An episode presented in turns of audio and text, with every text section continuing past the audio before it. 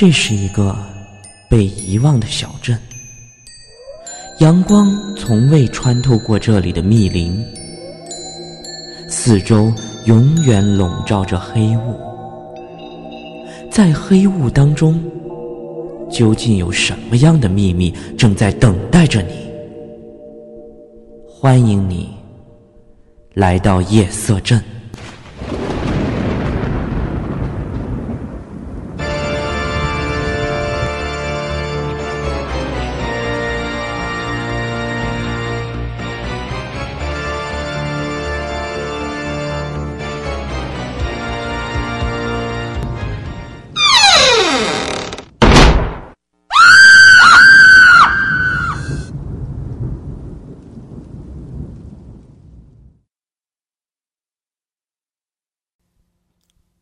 大家好，欢迎大家来到夜色镇，我是镇长。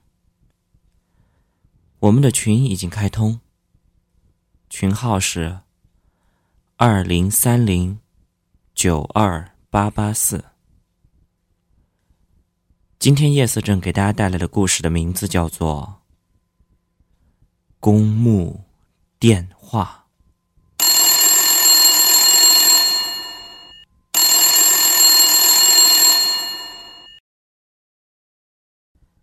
临终者才是最可爱的。郑钧这样想着。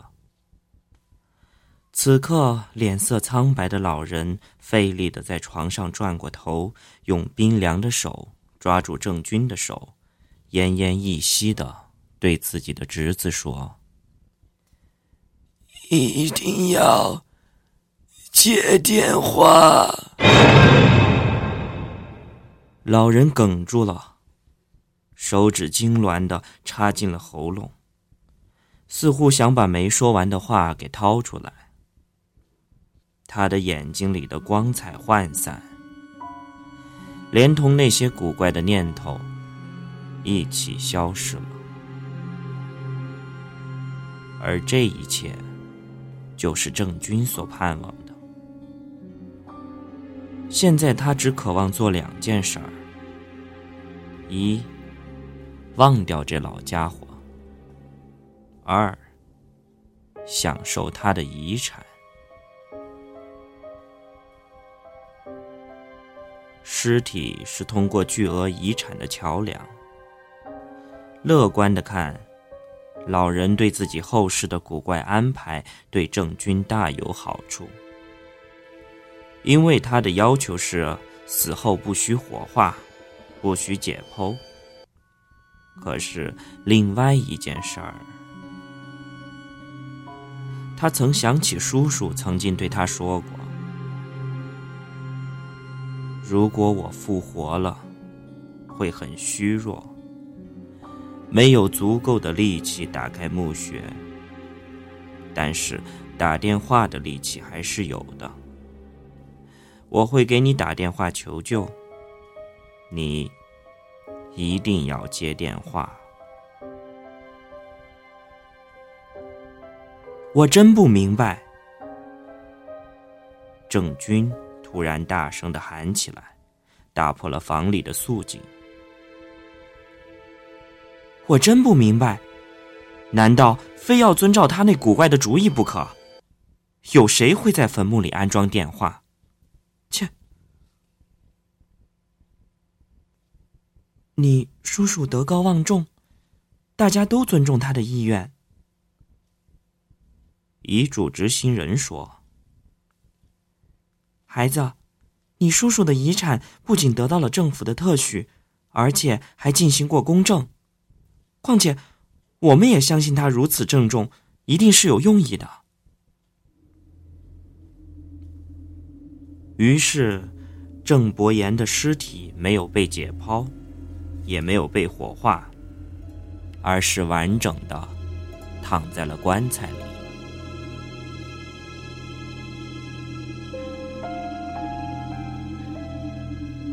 第三天早晨，参加葬礼的人尚未到来。郑伯言的三零六六号坟墓前，只有郑军、公证员和一名电信公司的工作人员。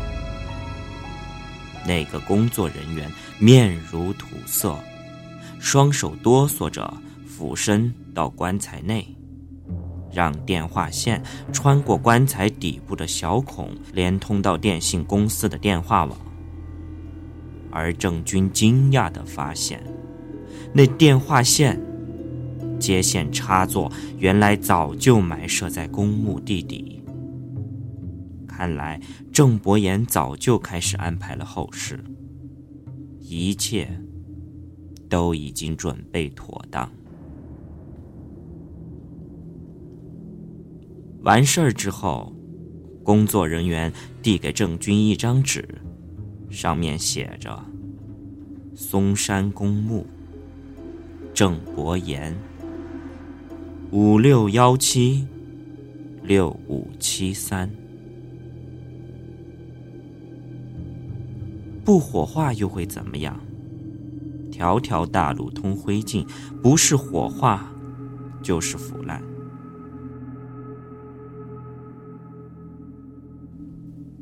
葬礼结束后，李律师来了。他打开了文件夹，对继承人说：“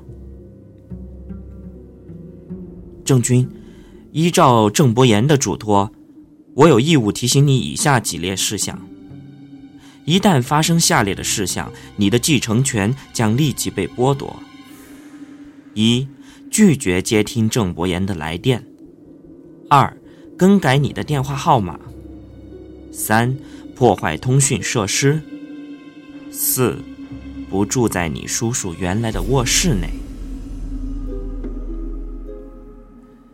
原来叔叔并没有安分守己的做一具尸体。即使在死后，那老家伙仍然控制着郑军的生活。郑军感到了无可奈何，觉得还是严格遵守遗嘱的好。暮色下，昏暗的房间内似乎有一种持续不断的低吟声，忽隐忽现，无处不在。他已经失眠了好几个晚上，现在只想睡觉，于是就自我安慰道：“当然，鬼魂是不存在的。”但他无法不去注意电话机，因为它就在他的手边，在他的视野内，在他的意识中。是的，故弄玄虚罢了。他提醒着自己：“那老家伙已经已经死了，死人是不会打电话的。”他上了床，感觉着被窝里的温暖，左手紧紧的攥着右手，发觉有个什么地方似乎觉得不大对劲儿。是啊，确实不对劲儿。他的右手热乎乎的，他的左手却是冰凉凉的，似乎左手被郑伯言给抓住了。不管怎样，这只是胡思乱想而已。死人的手指是僵直的，不可能拨电话，所以电话一定不会响，他不可能响。他一次次的提醒着自己，忽而叫嚷，忽而低语。天哪，他现在是多想离开这个地方，离开这部电话，至少应该想想那些令人愉快的事情，例如女朋友、电影、音乐、桥牌、昆虫，甚至花岗岩也可以。不过，为了遗产。他必须待在这里，必须想着这可怕的铃声。他响了，电话真的响了。那电话在郑俊的心里响了起来。在极度惊恐时，他觉得电话真的已经响起来了。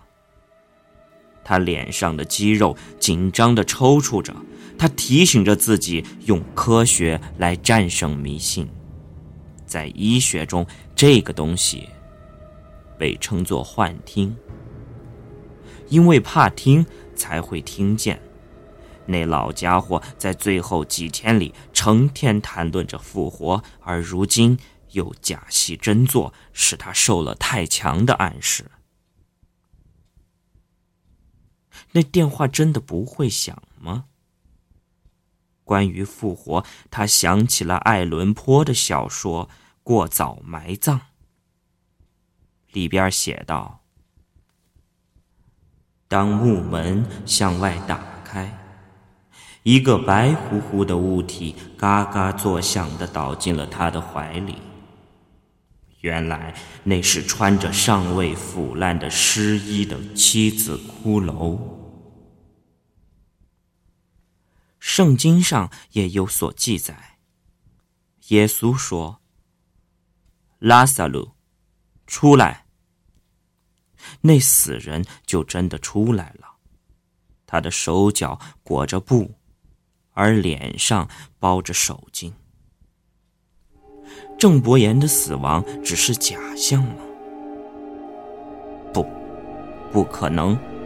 今天早上打开棺材盖板的时候，他的脸色已经变成了灰色。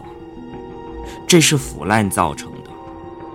一具将要复活的尸体绝对不会有这种脸色。他突然睁开了眼睛，朦胧的月光就照了进来。家里的家具阴影斑驳。像幽灵一般的来回的游荡着，他只得又闭上了眼睛，但他依然能够看见那床头上的电话漂浮了起来，晃晃悠悠，跌跌撞撞，似乎是一个隐形的人拿着电话的听筒在房间里四处找人接电话。他还看见，在电话线的另一端，在棺材里，郑伯言正在用惨白的指骨按着电话的键。而当他按一下，腐烂的皮肤就脱落一片；按一下，指甲掉了；而再按一下，发霉的皮肤粘在了键盘上。不不！尖利的喊声从他干涸的冒烟的喉咙里迸发了出来。不，电话，电话不会响，它绝对不会响，不会响。它响了起来，电话真的响了起来。这仍然，这仍然只是幻觉，什么也没有。他坐了起来，睁大了眼睛，盯着电话机，冷冷的提醒着自己。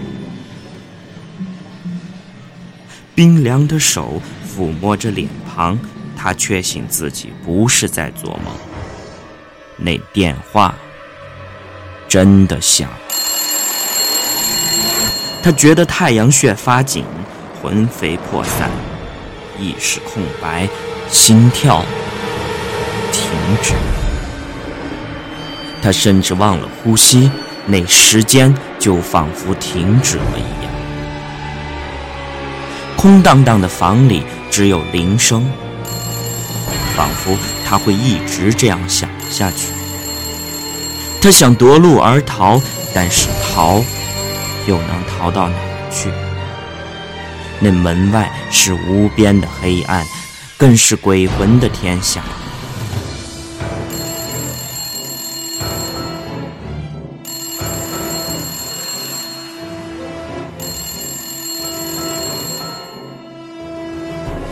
铃声继续着，拒绝接听，你的继承权将被立即剥夺。他记起遗嘱执行人的吩咐，他记得这段时间的担惊受怕、饱受煎熬，不就是为了那该死的遗产？不管怎样，那电话总得接起来。于是衣服上擦掉了手上的汗水，战战兢兢的就拿起了听筒。喂，他面无血色，几乎都是在哭叫。喂，你怎么睡得那么死呢？电话的那头抱怨了起来。可是抱怨是件好事，恶鬼可不会埋怨别人。果然，电话的那头就说：“我是人民医院住院部的，你是郑军吗？”“啊，我我是。”我是，我现在通知你，赶紧前来领取郑伯言多余的医药费。是啊，现在都还没到九点，人们还在上班呢。凡人的世界多好呀，平庸，而且安全，没有这阴谋，也没有这毒害。郑军喜欢这样的生活，不过。他更喜欢巨额的遗产。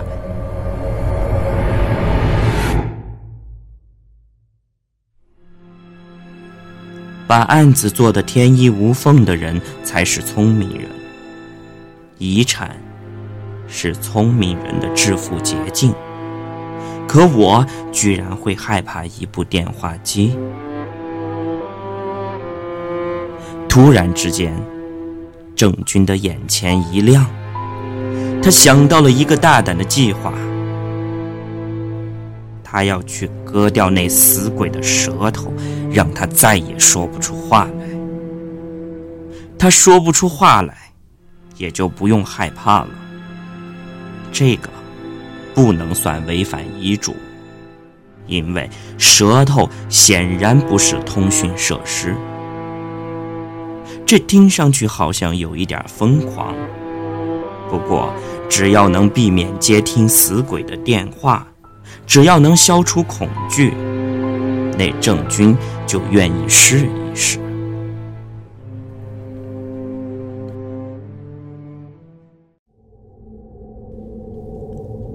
公墓的外围杂草丛生，正好可以隐匿行迹。他背着工具箱，尽量俯下了身体。大气儿不出的向坟地走去。今晚那公墓似乎是无人看守的，有谁会愿意在那种地方值班呢？风很大，树影婆娑，扭动银霄。他的身影在月光下忽隐忽现。